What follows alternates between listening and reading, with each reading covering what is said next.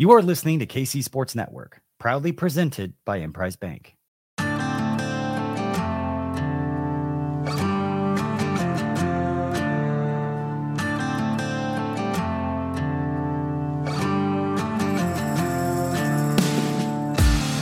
Coming up, the latest episode of Three Maw. Hello, welcome into another edition of Three I am John Kurtz, joined by Cole Manbeck. No Derek Young today as he is traveling back from Austin, where unfortunately K State falls again 62 to 56. Uh, fairly similar story to the BYU game. Uh, held at arm's length pretty much the entire way, but got painstakingly close uh, in the final minute, and then it didn't work out. And K State has now lost for the seventh time in eight games, which I'm sure is causing a lot of people to drink. And if you are doing so, make sure that you hit up our friends at Holiday Distillery. Get their 360 vodka, get their Ben Holiday bottled in bond bourbon, whichever your poison of choice is. They've got the hookup. They're great K State folks who support our pods, so please do support them. Okay, felt in uh, some ways like the same, the same old story, beat of the same drum. Um, you know, I know the the turnover numbers overall weren't as high in the game last night, which is 13 uh, for K State. That is that is certainly a better number than what you have typically seen out of this team, but it still felt like a lot of pretty careless and bad turnovers. It was another bad game from Cam Carter, uh, whose struggles are really really hurting this team when they rely so heavily on three different players and. Uh, just did not have the offense. I mean, the offense uh, is is seemingly never in sync. Uh, Jerome Tang said after the game, they're they're just not doing easy things well enough uh, right now on the offensive end. And you know, I don't know. All things told, it's it's getting. I feel a little bit like a broken record when we come here on the podcast and talk about this team at this point. The offense is a problem. Turnovers are a problem. Getting the big three to play well at the same time is a problem. And generally, I think the the root of everything is they just they don't have enough guys. They they don't have enough good players at the Big 12 level mm-hmm. without Ques Glover and without Nae'Qwan Tomlin. Uh, and uh, that's that's kind of the story we've seen all season. And they may be just fading, tiring out, been discovered, scouting reports, whatever, here by the end of the year. And that's that's kind of how you arrive at this point. That would be that would be my summation of uh, of where things are at right now. Uh, and I think once you go through this league and teams have seen you enough, the scouting reports and the tendencies are out there and, and everybody's well versed on each other. And I think teams have heavily scouted Kansas State and know if you take away the big three of Cam Carter, Arthur Kaluma, um, you know, and Tylor Perry, or even just one of the three, you don't have to take away all three, obviously. But if you take away one of the three, K State's going to have enough struggles to score the basketball to uh, to pull away from you, and they know they're going to be in the game competitively. K State's just not a team that's going to probably be able to blow you out. I mean, they they blew UCF out to start Big Twelve play and then obviously won by double figures at West Virginia. But ever since then, I mean, every game feels like a dogfight. Uh, I think they're now one and four in the month of February, and all five of those games have been decided by six points or less. Uh, so they're they're in the games, but it just feels so incredibly repetitive right now that it's the same mistakes over and over again on the offensive end of the floor. The shame of it is they haven't been able to capitalize on what's been one of the best defenses in America. K State, you know, as we're recording this on Tuesday night, currently ranked 16th in the country, Ken KenPom defense. And I think they've been over the last month close to top 10 in the country. But the problem is the offense during that same 30 day, 40 day period has ranked in the 250s in the country in terms of efficiency when you look at like Bart Torvik. And so you know they they just have not been good enough offensively. If they had just an average offense and i'm talking about you know ranking around like a 100th in the country this is a team that probably would be in the top six or top five in the big 12 standings currently. Would probably be a shoe in for the ncaa tournament but the offense just continues to struggle and i think you're right. I mean i just don't think they have enough weapons um, offensively and teams have scouted them well enough and look, it all gets back to like Jerome Tang and the coaching staff. They plan to go to this five out offense at the beginning of the season and they talked about it. And the whole goal of the five out offense is to space the floor, spread it out, create driving opportunities, isolation opportunities to create kick out open looks for guys. And it's really hard to execute on the five out offense when, you know, you don't, and I, I hate belaboring this point, but just to remind, like, they planned on having it be Tylor Perry, Cam Carter, Arthur Kaluma, Nae'Qwan Tomlin, David N'Guessan at the five. But instead, for the most part, they're having to play two bigs at once. And the problem with that for Kansas State is none of these bigs are pick and pop bigs. You don't have like an Ish Massoud on the roster that can pick and pop. And so what's happening is when K State has the two bigs on the floor, like N'Guessan and Will McNair, teams don't respect their ability to shoot the basketball. And so they just sag off into the paint and prevent the other guys from being able to drive. I mean, you just lag off those guys and there's no driving opportunities. And then you end up with tough shots on the perimeter. Like the whole goal of the five out was to have a Nae'Qwan Tomlin at the four uh, to be a guy that can also drive, attack, create, kickouts, threes, better looks from three. Because I don't think this team has obviously been horrendous shooting the ball from three. You know, they're one of the worst three point shooting teams in school history. They rank around 320th in the country in three point percentage. But I don't think they're that bad of a three point shooting team. I think a lot of it is they just aren't, they don't get great looks. And I think if they had more weapons that could create, like a Ques Glover, like a Nae'Qwan Tomlin, that create more kick out looks, offensive rebound, kickouts, et cetera, they'd probably shoot it a clip better from three. Yeah. And, you know, I mean, the obvious example there too is Tylor Perry just having to do so much more, you know, and he's I got to give him credit, man. I mean, he's he's the one guy that seemingly has really evolved his game. He's become so much better at getting into the lane and being crafty and finding ways to score. N- not create quite as much, but he is scoring better there when the three point shot isn't falling and they aren't getting open three point looks because you are correct. They're 320th in the country uh, in three point percentage right now. So it's not great. Um, Tylor Perry has found a way, but the rest of the guys are not really coming along. It feels like Arthur Kaluma has been kind of figured out. Uh, Cam, Cam Carter, I mean, you know, we, we probably need to do a separate kind of segment of the show on him because that's that's been the most disappointing thing to me in terms of individuals here as of late with the team. Um, but no, it's it's so true. Like everything has changed, and that's why you know some of the dialogue that I'm seeing with the team right now is a bit frustrating because so much of it gravitates toward anger at the coaching staff and frustration with you know this this team, this roster, what it is. And I get it, man. Nobody wants to sit here and still be blaming Nae'Qwan Tomlin not being there, blaming us, you know, Ques Glover having two knee injuries this year. Um, I get it. Like at a certain point, you just kind of have to go out there and accept what you have and go win games. And they've been close um, but they're not getting over the hump. And I think it's in large part because they don't have those guys. But like that is the reality. It does change a lot. It is not the team that this was supposed to be. Now, do we all still have expectations that were probably too high coming into the year in, in thinking that, you know, this was a team that could be a second weekend type of team again? Yeah, perhaps. But I, I certainly still think that this is a tournament team if they had a healthy roster. You can't count on that. Other teams have had injuries too. I get it. And this is where, you know, the discussion probably goes towards some things that we've talked about, Cole. And I don't know that we need to get into like specific names, but roster management things with guys that they kept and and didn't keep and who they went hard after in the portal, what decisions that they made there. They probably we think should have cultivated a roster that had a little bit more depth to be able to withstand something like this. And there were some mistakes made there too. And that's ultimately on the coaching staff. But let's just chill a little bit with crushing everybody when you take into account everything Cole just said about how this team was structured, how it was set up, what they're missing, and that this was not supposed to be the team. Like they anticipated a team that at least even Ques Glover, because that's one I'm even a little skeptical on, much as I love him and his potential. He had an injury history. I think you knew you were taking a bit of a risk there. You could have paid more money and had Joe Toussaint.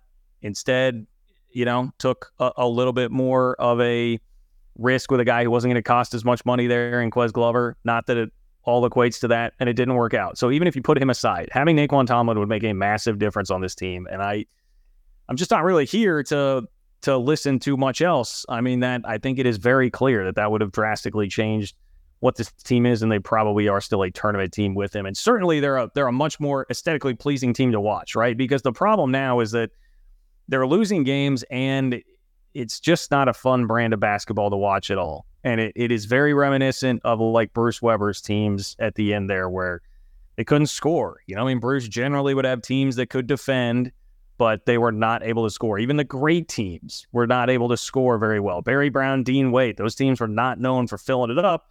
They just defended the hell out of you. So there's some fatigue with that. It's not a, a visually appealing style of basketball. And you just throw in, you know, some of the frankly careless mistakes that this team makes and it just it's one big pot of frustration. But let's not get overboard and carried away with like big picture grandiose statements about what this really means for the, the coaching staff. I i mean it i genuinely believe that. I still very much believe in the staff and i think they got dealt kind of a crappy hand well making some mistakes that a second year head coach is going to learn from along the way yeah. Yeah. And we'll get into that in a little bit more detail here in a bit on, you know, some of these second year head coaches from the, the class of coaches that were hired in the same year at Jerome Tang that made the NCAA tournament and what they're doing this year. Look, it's it's an adjustment for coaches, and I'm sure this staff is learning more and they'll adjust going into this next offseason. But, you know, the other thing I would say about Nae'Qwan Tomlin and about this roster is like I, I think they wanted to get out and run more in transition. But again, when you play two bigs, you can't get out and run as much when you have Will McNair out on the floor versus when you have David N'Guessan at the five and you have Nae'Qwan Tomlin, Kaluma, Carter all getting out and running the floor. Look, last year's team ranked 43rd at adjusted tempo in the country. This year's team ranks 212th in the country. And when you're struggling in the half court offense, one of the best ways to counter that or alleviate it is to get out and get some easy buckets in transition and run the floor, create some turnovers. Now, one thing like this team, just just to cut you off, who would have been going into the season? I probably would have said Ques Glover and Nae'Qwan Tomlin would be the two best guys at, at doing that in terms of a guy that can get up and down the floor and throw it up for lobs, and then the guy that can obviously go get every single lob. And then like you look at this team last night, how many lobs did they screw up last night? It was at least two, like two or three that I can remember in the second half. I mean, they just they they don't have it. Yeah. I mean, think back to that OU game, John, in Manhattan last year when it felt like it was just a, a walking highlight reel of lobs yeah. and fast break points and just getting up and down the court and Desi Sills and Nae'Qwan and those guys. And yeah, like The other thing is like this team, while they're elite defensively, one thing that they don't do particularly well compared to last year's team, last year's team forced a turnover rate of 21%. That was top 50 in the country. This year's team ranks 168th in the country and turnover rate forced at 17.3%, I believe. And so you're not, you know, while you're playing great defense, you're not able, you're, you're just not creating enough turnovers, get out and run and get some easy baskets. And so you're having to score so much in your half court offense where you just, there's so much pressure on those three guys and Carter, Kaluma, and Perry. And, you know, you add a couple other guys that could maybe alleviate that and take the pressure off when those guys are having an off night and you got a fourth or fifth option that could pick up the slack. You just don't have that. There's no there's no margin for error with this roster. They have to be sharp, those three guys. And and I do wonder if it's mentally wearing them down, like a Cam Carter that we can get to in a, a moment that is is he feeling the pressure and the you know the mental grind of everything going through the season, having so much weight on his shoulders, Tylor Perry and, and Kaluma as well. So yeah, it's I, I don't want to make it sound like we're making a ton of excuses because I think they should that there's probably some adjustments the staff could have made. And I talked about the five out offense and maybe there's some adjustments there. I don't know what fits best for this personnel. I'm not a coach and I, I trust this staff. Um, but it's unfortunate at this point. It just doesn't feel like it's going to get better, uh, and they're just going to have to try and grind out some wins the rest of the way. Yeah, uh, agreed on that. Yeah, I mean, and look, Jerome Tang raised the bar with expectations, and that's not just because he won; it's because of how he's carried himself and the things he's quite literally said. Right? You know, I mean, storm the court against Kansas the first year. You guys get one court storming, expect to win. Um, you know, that wasn't expect to win unless we lose two of the top six guys from our rotation that don't even play a single minute of an actual game this season, that was expect to win, period. So he has raised the expectations and you got to be able to live up to that or people will start to become frustrated. So yes, absolutely. I'm I'm willing to hold them accountable and I have I have said and and will continue to say I think there are some lessons to be learned from how things went in the portal and everything, how they how they have managed a lot of things. But yeah, for for the team that they have right now and what's actually out there on the floor right now and what they have, I'm I'm just not sure. I'm just not sure what else this coaching staff could really be doing right now. I hopefully, I, I guess there is some something you could maybe do for the offense to help that come around a bit.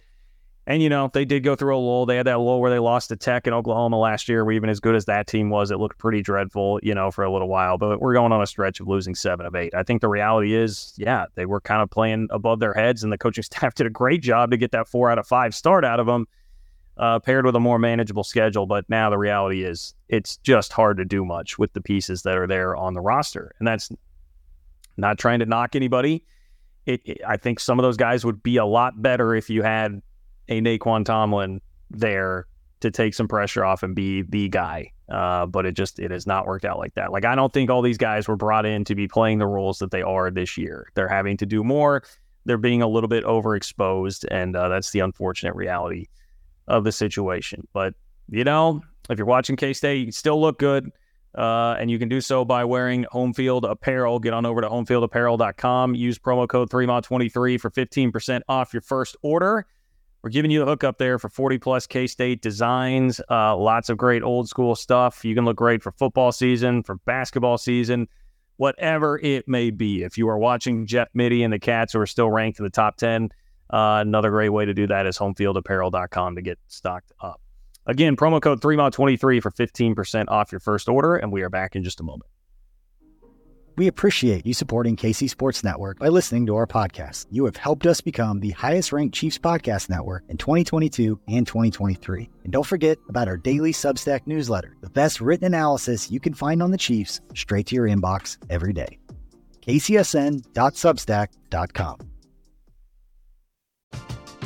We're driven by the search for better. But when it comes to hiring, the best way to search for a candidate isn't to search at all.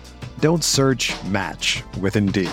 Indeed is your matching and hiring platform with over 350 million global monthly visitors, according to Indeed data, and a matching engine that helps you find quality candidates fast. Ditch the busy work. Use Indeed for scheduling, screening, and messaging so you can connect with candidates faster. Leveraging over 140 million qualifications and preferences every day, Indeed's matching engine is constantly learning from your preferences, so the more you use Indeed, the better it gets. Join more than 3.5 million businesses worldwide that use Indeed to hire great talent fast. And listeners of this show will get a $75 sponsored job credit to get your jobs more visibility at Indeed.com slash BlueWire. Just go to Indeed.com slash BlueWire right now and support our show by saying that you heard about Indeed on this podcast. That's Indeed.com slash BlueWire. Terms and conditions apply. Need to hire? You need Indeed. For the ones who work hard to ensure their crew can always go the extra mile, and the ones who get in early so everyone can go home on time, there's Grainger, offering professional grade supplies backed by product experts so you can quickly and easily find what you need. Plus, you can count on access to a committed team ready to go the extra mile for you. Call, clickgranger.com, or just stop by. Grainger, for the ones who get it done.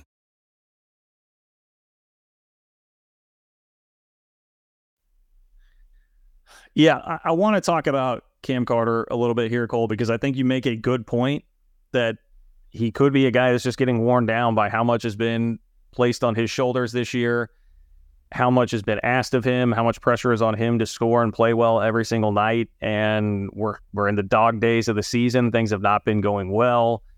It's just got to be tough to bring it night in, night out here at this point. And and he is, I mean, he's he's really struggled, man. I mean, I, the TCU game that they lose on a buzzer beater. I just, it may have been the worst game of Cam Carter's season. Uh, six points, one of seven, 0 of three. Um, he turns it over four times, and it just feels like you know some of the turnovers are pretty careless, pretty bad. He's taking long twos that kick long off the heel and turn into runouts. You know, a transition opportunity for the other team. Just stuff like you know, there's a huge possession in the TCU game. He comes down the floor and just you know, in pseudo transition, like rifles a pass at Will McNair, where just you got to know like McNair's not catching that man, and it wasn't like a an automatic layup, even if he did. It was the very low reward, high risk. Uh, we're just seeing stuff like that right now. Not great decision making from him that I think is is really hurting. And the line, obviously, against Texas was not a ton better. He did have a couple nice plays late in the game. Uh, we'll definitely give him that. He had a hell of a pass uh, that turned into an assist, but eight points on two of ten shooting, 0 of two from three. Um, four turnovers. It just that that's that's been too common of a line here lately, and I just I think they probably win the TCU game if they get sort of an average Cam Carter performance. Is the un, unfortunate reality, but I also very much recognize what you said. Like this is a guy that's had the weight of the world on his shoulders more so than I think he even expected this year when they told him he was going to have to be a dude. Um, and have to be a guy that really scores for him. So uh, you, you might just be running into that with him right now. Yeah, I mean, you hope it's just a mini slump, right? Then he can bust out of it here as they go into the stretch run. I mean, look, they're going to have another five days before their next game. And then they go through this again the next week where they play on Monday against West Virginia and then don't play again until the following Saturday at Cincinnati. So they continue to have these cyclical Monday games, Saturday, Monday, where you got the tight turn, but then you get that extra rest and maybe maybe that'll help. But yeah, I mean, this circles back. This goes back to the BYU game in Provo for Cam. I mean, over his last three games, he's 0 of 10 from three. He's 9 of 33 from the floor, which is 27%. He's had 12 turnovers in the last three games. And actually, over his last four games, he's had four turnovers in each of his last four contests. So he has really struggled. And, and I'll be honest, some of the turnovers are pretty infuriating um, just careless. You drive into the paint, guy helps down, digs in, uh, steals the ball, dribbles it into traffic, um, couple one handed passes. Like if I was going to look at something that this team needs to improve on, and Jerome Tang said last night, like they need to get better at the simple things, like just fundamentals, basic fundamentals is what I want to see this team execute on. And I know it sounds simple and it sounds boring. I want to see this team catch the ball and I want to see them pass it with two hands and I want to see them take good passing angles and no lazy passes. And, you know, some of the turnovers that this team does have that I think probably infuriates the fan base and frustrates them more than anything is just careless, lazy turnovers that are not forced against this team. They're unforced and they lead to runouts and easy baskets for the opponent when this is a defense that's really good for Kansas State. And when they can get into their half court defense, they're really solid. And if they don't give away opportunities, you can't you can't give away possessions with the offense that K State has. Like you have to be able to get every shot up that you can because there's just not enough firepower offensively for Kansas State to be giving away, you know, a turnover rate of 20% or more in every game. And last night, I know they, they only had 13 turnovers. Some of them, though, were just infuriating again. Um, but they they've got to cut down on it. I don't think turnovers is the reason they lost last night's game necessarily. It was really just a matter of not shooting the ball well, uh, especially you know. I mean, they end up five of nineteen from three, but I mean, you shoot what 35, 36 percent from the floor, and I don't know, John. The, like I was running the numbers. I went back, you know, KSU underscore fan Jimmy. He goes and posts after every game on Twitter the points per possession stats, and he breaks it down first half to second half. And over their last nine games, in the first half, they've been at 0.9 points per possession or lower in the first half, and they're over one point possession in the second half in all but one game. In the last nine games, they're averaging 0.76 points per possession in the first half and 1.09 points per possession in the second half. They're digging themselves such big holes that they have to dig out of. For whatever reason, they continue to get off to really slow offensive starts in the first half and they perform better in the second. And um, you look at last night against Texas, they were 0.64 points per possession in the first half. They were at one point per possession in the second. Now, one point possession isn't great, but to give people perspective, you don't want to be anywhere below a point point per, per possession in the advanced metrics. And so they've struggled in the first half. And, you know, the, the 0.8 K State last night in the game had 0.82 points per possession. That was the lowest mark Texas had held a team to in Big 12 play. K State's effective field goal percentage of 40% was the lowest allowed by the Longhorns in Big 12 play as well. Uh, the shame of it is K State's defense held Texas to an effective field goal percentage of 39%. That was their worst mark of the entire season. Their next worst effective field goal percentage in a game was 43.5% against Iowa State. K State held Texas to 0.91 points per possession in the game. That was their second lowest mark in 26 games this season and only the sixth time this season they've been held below one point per possession. It's a Texas team that came into the game number 24 in the country in three point shooting at 37.5%. They were 18th in the country in offensive efficiency at 1.18 points per possession, 37th in effective field goal percentage at 54%. Again, K State held them to 39% effective field goal percentage, and they held them to 16% from three, three of 19, their second worst mark of the entire season. They held Max Abmas, their star player, to his third worst offensive rating of the entire season. The defense was great, but the offense couldn't capitalize. You hold Texas to 62 points, you got to win. Yeah, it's kind of the bottom line. And, you know, you mentioned the first half offensive struggles. Like, I get it. it. It is a trend. You know, we, we've even seen like with Tylor Perry individually that show up. I know Reed Geddes dropped the stat last night that 75% of his points have been in the second half. Nice to hear Reed Geddes, by the way, in a Big 12 yeah. basketball game. A little, yeah. cool little blast. Um, and working a nice little positive there. But I, I do think, to me, I kind of just, I, you know, if you're searching for a solution there, I sort of just shrug my shoulders and say, like, they're just, they're just not a good enough team. You know, I mean, that's, you kind of just are what you are at a point, and it, it reminds me a little bit, Cole. And like, I hesitate to say this because I don't in any way equate these two coaches. We've obviously seen a much, much higher ceiling out of Jerome Tang and what he can do last year. And I have no doubt that he is going to get get back to being in the NCAA tournament next year. But I can remember being a K State fan that cared way too much about K State basketball in the mid to late 2000s when Jim Wooldridge was the coach. And they look, Wooly lost a lot of games, man not a lot of them where he was getting blasted. There were a ton of close games those last couple years, but they were just always losing them. And you're kind of like sitting here searching for, so you know, well, what if this, if they could just do, and it's like, well, the end of the day, I mean, they're just, they're just not a good enough team. Now, Jim Wooldridge was not playing in the Big 12 that is this Big 12. I am confident that they would have lost a lot more games by a lot more points at that juncture. But I, I also, you know, I just kind of throw my hands up and say, I'm not going to search too hard for any sort of trend or whatever that might be. Coaching staff, sure, like that's their job. They need to do that.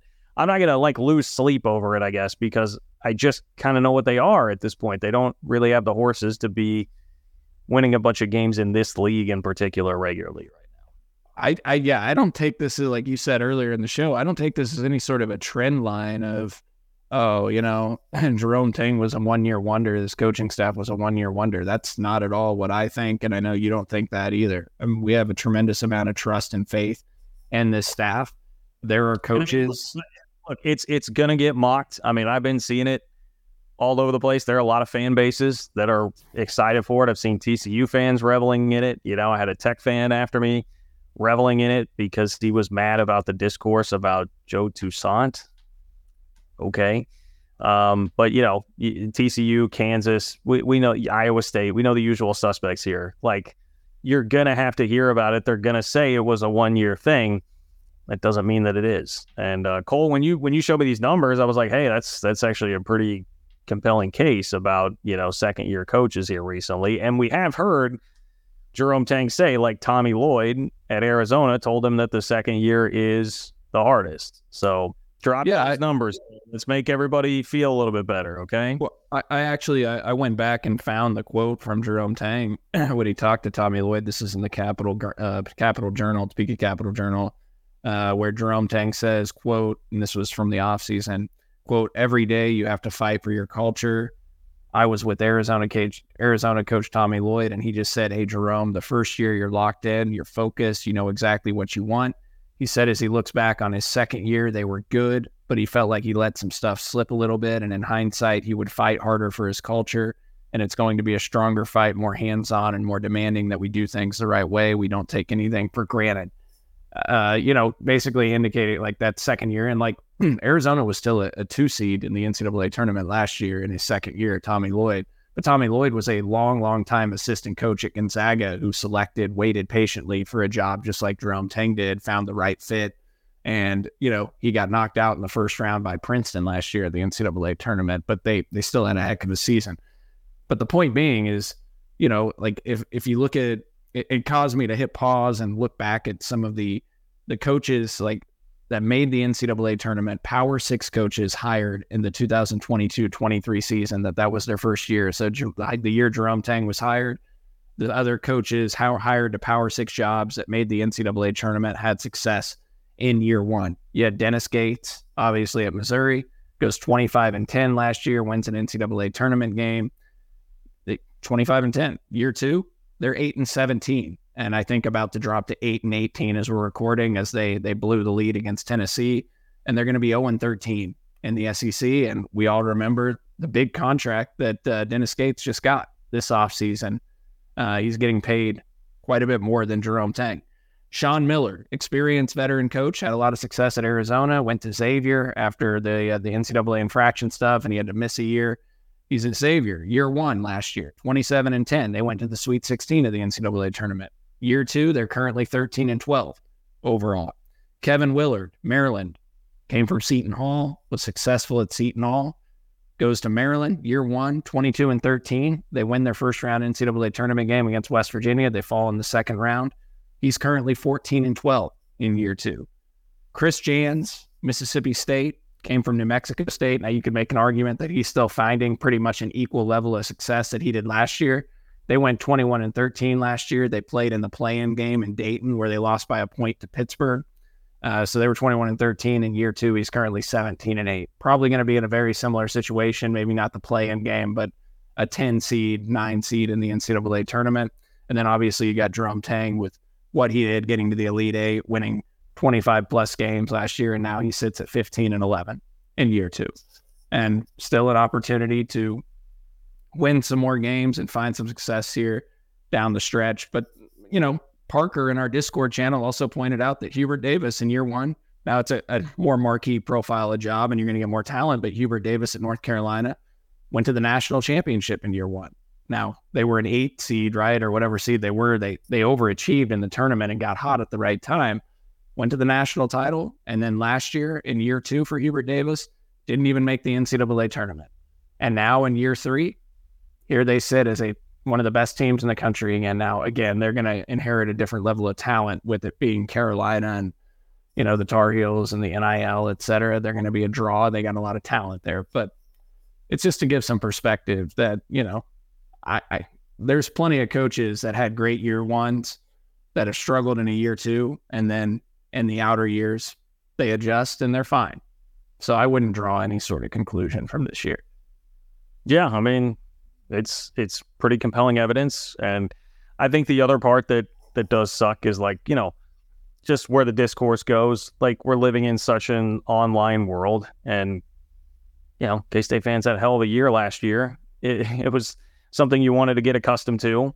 It certainly led to a lot of chirping, and now you're getting some chirping back. And K State's also, I mean, look, T- Tang and company have done some things to put a target on their back with what happened at Iowa State and Uh, look, I love it, and I think it's dumb that everybody makes fun of it. But you know, I see people getting mad every time they lose at home about someone doing mocking the Jerome Tang like wabashing in the student section. But it's like, hey, if you do that, people are going to do it then when they beat you. Like it just, I think I think fans are having a hard time just dealing with some of the blowback that is coming here, which is just you know reap what you sow sort of thing in the online Twitter X whatever world that we live in, in in college sports these days. It probably is driving some more angst and just everybody wants it now anyway, right? I mean, that's that's the way of the world. So sort of is what it is. I what did you make of um what did you make of Jerome Tang's comment after the game that speaking of fans being frustrated, I did see a lot of discourse about where Jerome Tang said that uh, he sees a team that is getting better. Uh, he said that in the post game and mentioned the the fight that they showed going down to the wire. I, look, I will give them credit for that. First of all, just in reaction to that, I mean, he is right. Like they could have easily packed it up. I had mentally packed it up after Dai Dai's foul. You know, yeah. it was like that. That was the moment where you're just like, this season, like you know, yeah. just another one of those things. And they didn't, and they got it down to the point where if Tylor Perry has a layup bounce a different way off the rim, they're going to be down just one possession late in the game with a chance to just play defense and get the ball back. So they do deserve credit for that. I will give them that. But are they are they actually getting better? Like and and is it okay for him to make that comment too? I mean, I guess that's the other question here. Yeah, I mean, I'll start with the latter part of your question. I think it's absolutely fine if that's the direction he wants to go and publicly protecting his players and making that statement. I know some fans may be frustrated from that, but I think Jerome Tang knows what's best for his team, and I think he probably doesn't view it as doing any good by coming out to the media and bashing any of his players or talking down about this team. And I, I think he, the the interesting thing about how Jerome Tang has handled this season comparative to last year's is John. You remember like it caught me off guard how upset he was after the Texas game in Manhattan last year you know, they they lost that game and it was disappointing. They they lost by three points in Manhattan, but Texas was a top 15, close to top 10 team that probably should have made the final four last year. They had a lot of talent. They came from they came from behind by what 13 or 14 points in the in that game to beat K State. But Jerome Tang was really mad after that game. And he talked about, you know, how they just let the fans down. And they were so disappointed. And then the coaching staff. We had had Kevin Sutton on the pod like uh, a few days later and talked about how, you know, Jerome Tang went into that mode of, you know, he could really only lay into these guys once or twice a year. You don't, you know, they don't go tone deaf on you if you do it just once or twice. He just lit into them that whole week leading up to their next game against TCU in Manhattan. And he hasn't done that with this team. There's been some performances where you thought, oh man, he's going to be upset. He's going to publicly lay into these guys after this one but he has not done that. And and I wonder if he knew last year's team could could handle that. You know, you had Markquis and you had veteran guys, Desi, Keyontae, et cetera. And if he doesn't, and this is just me speculating, if he doesn't think this team, if they're just too fragile mentally or from a confidence standpoint that he can't do that, or maybe he just doesn't view it as, you know, doing any good to do it in the public sphere and he's keeping everything behind the scenes, behind closed doors in the locker room and laying into them there. He very well may be. I don't have any problem with this, protecting his team and speaking about them in that way in the public eye. I get that some people may be frustrated. Do I think they're getting better? I think you could make an argument that on the defensive end of the floor, they have gotten even better potentially. I mean, they've been a top 15 defense over the last month in America. I mean, they're 16th in KenPom currently overall in the entirety of the season. You know, to do what they did against Texas last night, like people were Reid Gettys kept talking on the broadcast, which, by the way, it was great to hear Reid Gettys. It brought back the old Phillips 66 days of, of Big 12 basketball, and I hadn't heard him call a game in forever. But he Reid Gettys kept saying, you know, the K State doesn't look like they have the intensity or the sense of urgency. And I just think it felt that way because K State wasn't making shots. Like they, sometimes it feels like an effort issue when shots aren't going in, but you don't hold Texas to arguably its first or its worst or second worst offensive performance of the year with the talent that they have unless you're playing hard. And I thought they were playing hard. They were still playing with energy, but shots weren't falling. And, you know, I know that's frustrating, but I don't think this is a team that's quit by any means. Uh, they continue to fight back at the end of these games, come back from behind in situations. And so at the end of the day, I don't I don't take issue with Jerome Tang saying that about his team offensively, the turnovers, I guess they are maybe cutting down on the turnovers just a tad over the last couple of games, two or three games. I think their turnover rate's been right around 20% or a little lower. So they maybe made a little bit of strides there, but I, I don't think they're probably getting better on the offensive end. And uh, fans know that, they see it. But Jerome Tang knows what's best for his team, and, and he's protecting him in the public eye. Yeah, I think it's probably arguable either way, whether you want or not you want to say they're getting better as a team because of what you mentioned about the defense. Is that outweigh where they're at as an offense? The bottom line is it's it's not enough for fans to be happy hearing it, right? I mean, we know that, but I, I mean, like, just who can like what's this? This reminds me a little bit of. I, I was just listening to a radio host in Kansas City say this the other day about like what covering the Royals is is like when it's just a long season and they're not winning. You know, ba- baseball is the ultimate example here because there's so many games. But when a team's struggling and it just the same issues come up each night because of personnel, like I mean, do you want them to go out there and just fire and brimstone every single game? And like, you know, I, I think we've all kind of agreed that like the the Frank Martin style, like vintage Frank Martin yell and scream all the time, like that style doesn't play really very well in current college basketball and just current athletics with, you know, the way the entire culture has shifted and the way we've changed. I don't think what you really want is for him to go there every single night and just, yeah, well, it's terrible. Uh, X, Y, and Z was really bad. We're uh, that's that's not going to help anybody here. So I'm I'm with you. I I understand. I'm not going to tell you not to be frustrated. I understand how you see it. And it can be a little frustrating when you're like, dude, they're still doing the same things that just drive me insane. Um, but also, let's not turn that into like a serious critique of what's being said up there at the mic. I mean, I, I know I'm hypocritical here because I probably went up against Bruce Weber's post game commentary numerous times when he said things that frustrated the heck out of me to the media. But I've kind of taken a look in the mirror um, over the last few years, and I don't get as caught up in those things necessarily. So I I don't have an issue with what Jerome Tang says there. So well, I would also say there are a lot of things that Bruce did that did not help himself out in those scenarios, and some of the tone on that was a little more like excuse.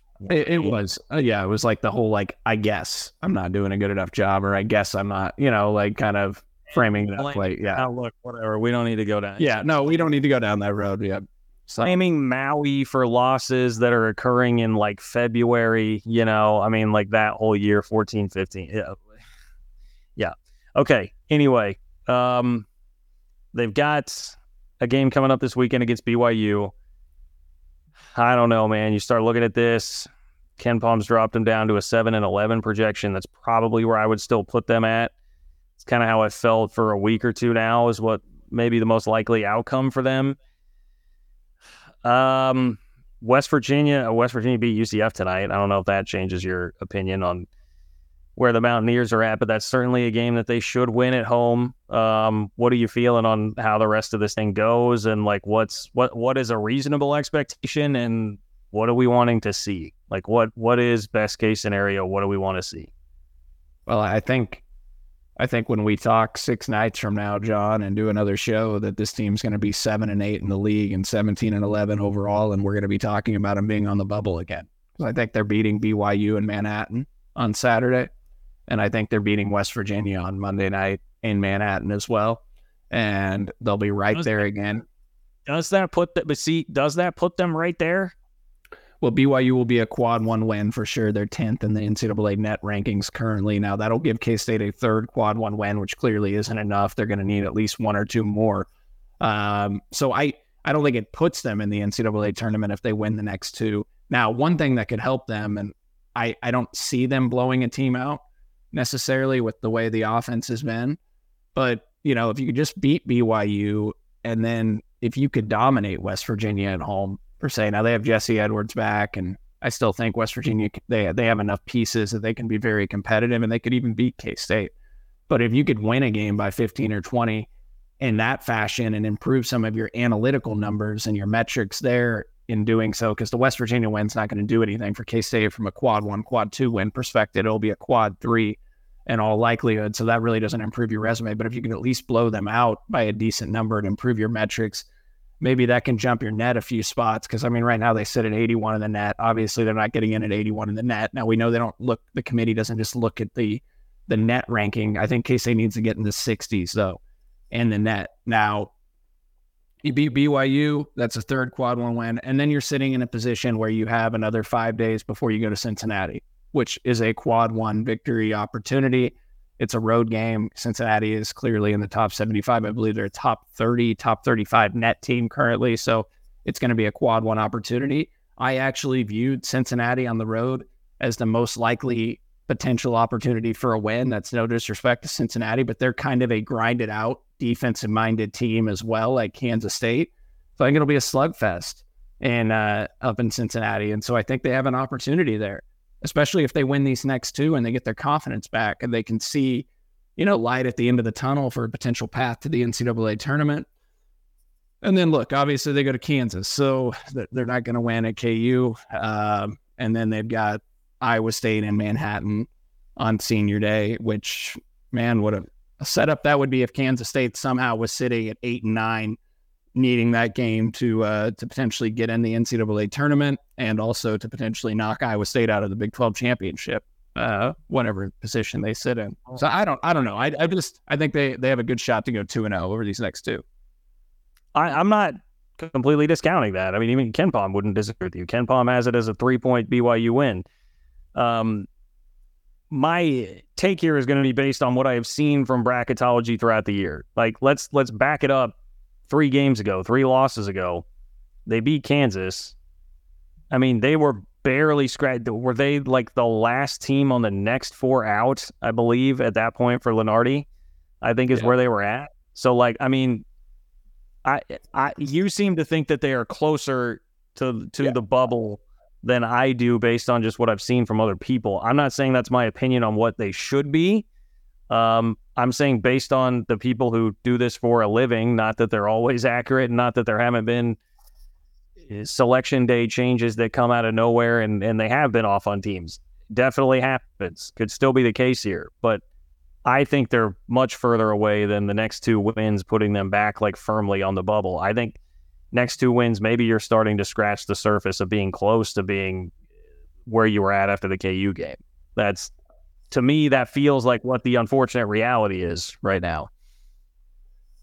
Yeah, I'm trying to think. Um, I think going into the TCU game, they were the ninth team out of Lunardi's projection. They had, they had somehow climbed up from the last team and the next next four out to the top team and the next next four out. So they're the ninth team out of his projection. They lost to TCU, then they lost this this one. Um, I think they'd probably be in the next four out if they win the next two.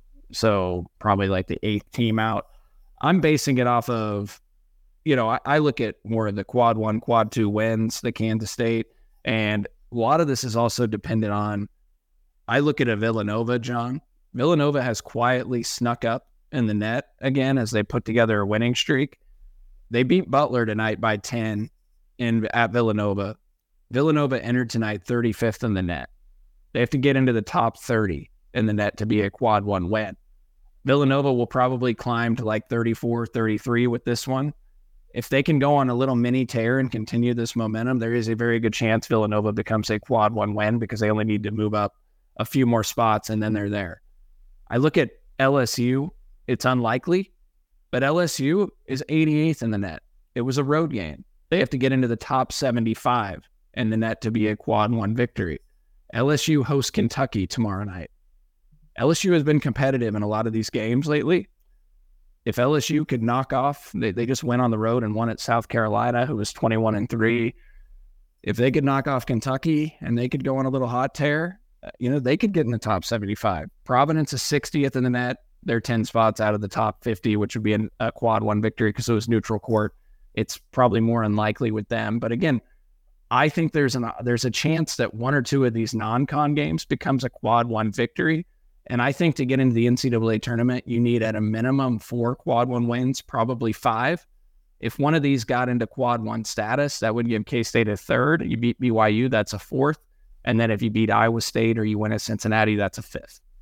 And I think you're in if you get five quad. I think you're in if you get five quad one wins because they already have three or four quad twos. And I think if you have nine, 10 quad one and quad twos with enough on the quad one, I think you're in. And I think Lunardi has struggled to adjust to looking at the overall net rankings versus the quad one, quad two that the committee is truly looking at versus the actual overall net rankings. That's that's my opinion. Maybe I'm being a little bit positive here. Well, it's I think it's fair. I'm not saying Lunardi's. I certainly don't think he's that he's perfect. I was just pointing out, like if you're if you're looking at bracketologies regularly and have been throughout the year, it seems like they are further away than what you are saying in the picture you are painting and what Jerome Tang's been steadfast in saying and that nine and nine will get you in. Um, you you could absolutely be correct. I I'm just merely putting out there what I think I, or what I have observed. What I have the observed. The, the crazy thing is, John, what was it that Iowa State got in in TJ Otzelberger's first year? Didn't you say it was seven and eleven that they got yeah, in a, a couple years ago? Yeah, they were seven and eleven. Yeah, they must have had a hell of a non-con.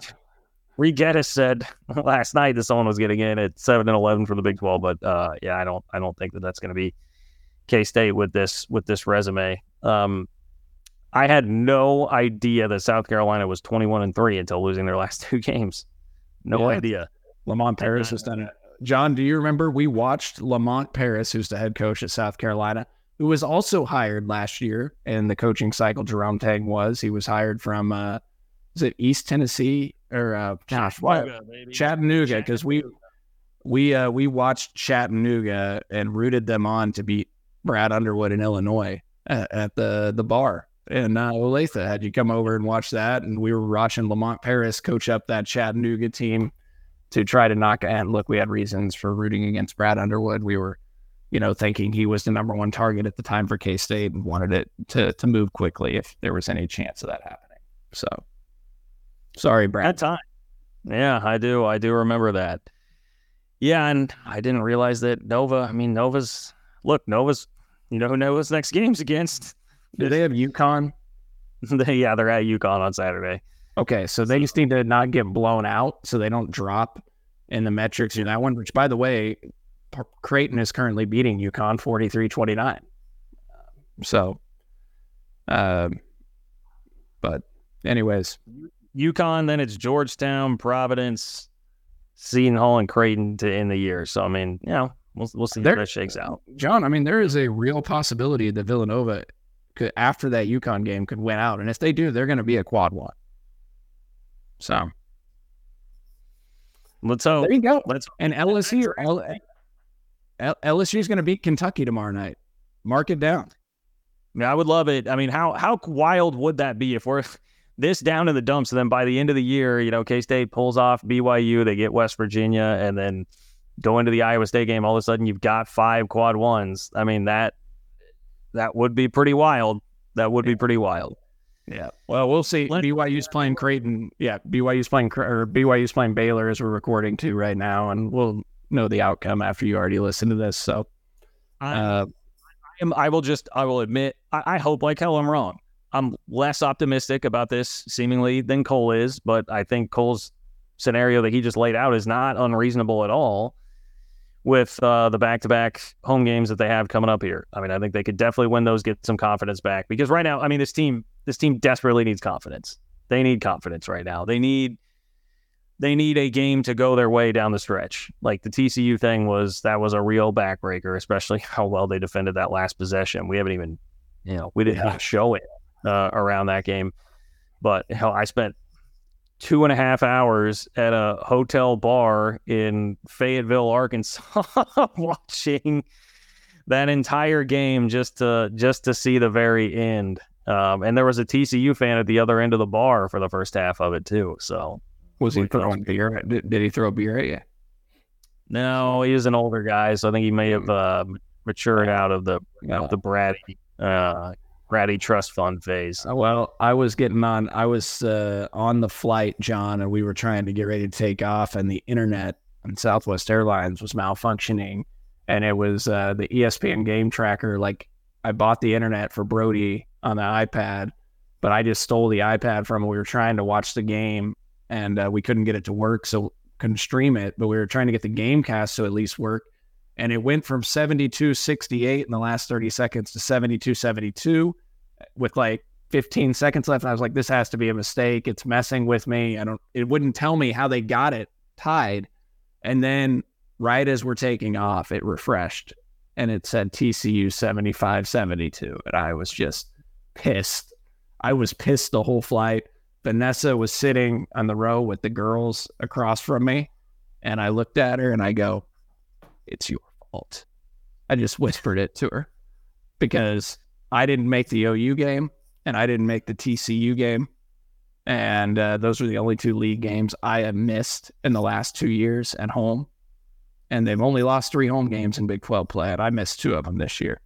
So I should have been there.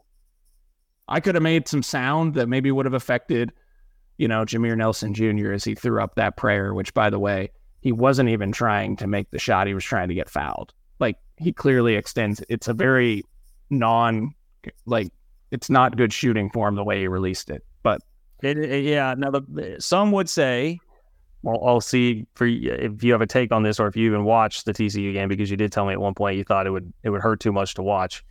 Um, some would say that it was the basketball gods smiling back on TCU a bit after the the foul that had been called previously, while K State was trying to get the ball inbounded.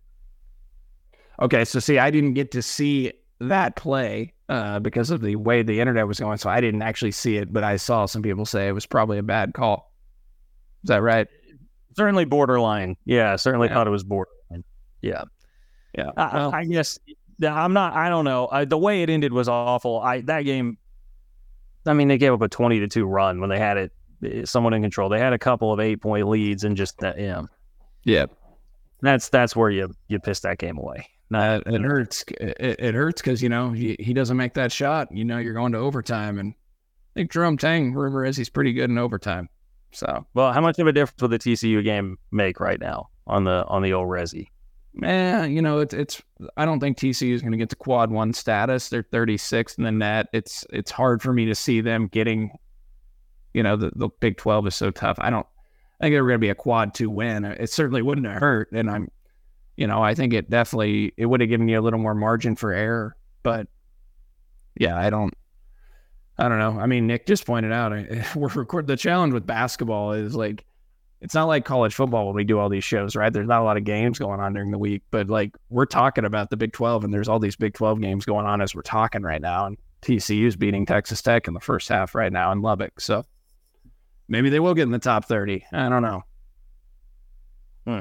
Or maybe Joe Toussaint will travel. Maybe Joe Toussaint will travel and then Texas Tech will win the game. You know? Yeah. Maybe that. Yeah. Maybe, maybe, maybe so. Which, uh, but hey, I'm, I'm looking forward to this weekend, man. I got uh, I'm back. I'll be in Bramlage. I'll be in Bramlage Saturday. I'll be in Bramlage Monday, and uh, I'll be at the Wabash Cannonball in Overland Park on uh, Friday night. If uh, any of our listeners are going to be at that black tie event, so uh, come say hi. If uh, I see you there, always a good time. Um, might be someone there that I look to engage with as well. So I don't get invited to these sort of things. I don't know why. I don't. I don't get invited. Well, uh, it's I it's Vanessa's company uh, as a table every year, and uh, for some reason they keep bringing me back. So, mm. I get uh, if I could bring you as a plus one, John, I would. But you know, maybe Vanessa would like to sub. You know, she'd probably be willing to leave at like nine o'clock. Maybe you could sub out, you know, and come sit with me the rest of the night. No, I'm not a bench guy. You know, you gotta you gotta start me or else. I'm not gonna Cartier Martin this thing. I I am not cool with coming off the bench. Yeah, selfish. Okay, not a team player. You know, I know what I am. I know what I've got.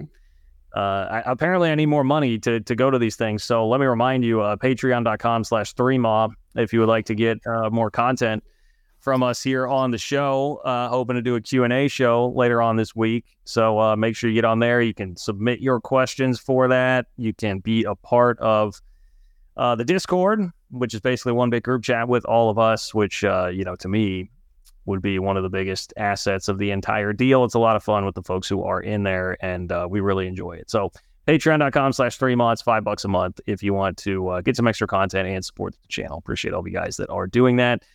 Appreciate uh, Nick Springer behind the scenes. Thanks to our friends at Holladay Distillery. Uh, thanks to our friends at Homefield Apparel. We will talk to you soon, hopefully with DY and the full crew in tow. Uh, thanks for bearing with us. Both Cole and I have been traveling here lately, so been a little disjointed with all of this, but uh, happy to get back here for this episode, and we will talk to you soon. Thank you for listening to KC Sports Network. We appreciate your support. Don't forget to hit that follow button and leave us a review if you like what you heard. You can find all six of our channels covering the Chiefs, Royals, Sporting KC, and the KC Current, plus KU, K State, or Mizzou by searching KCSN wherever you listen to podcasts. We're also on YouTube. Entertain, educate, inform. KC Sports Network.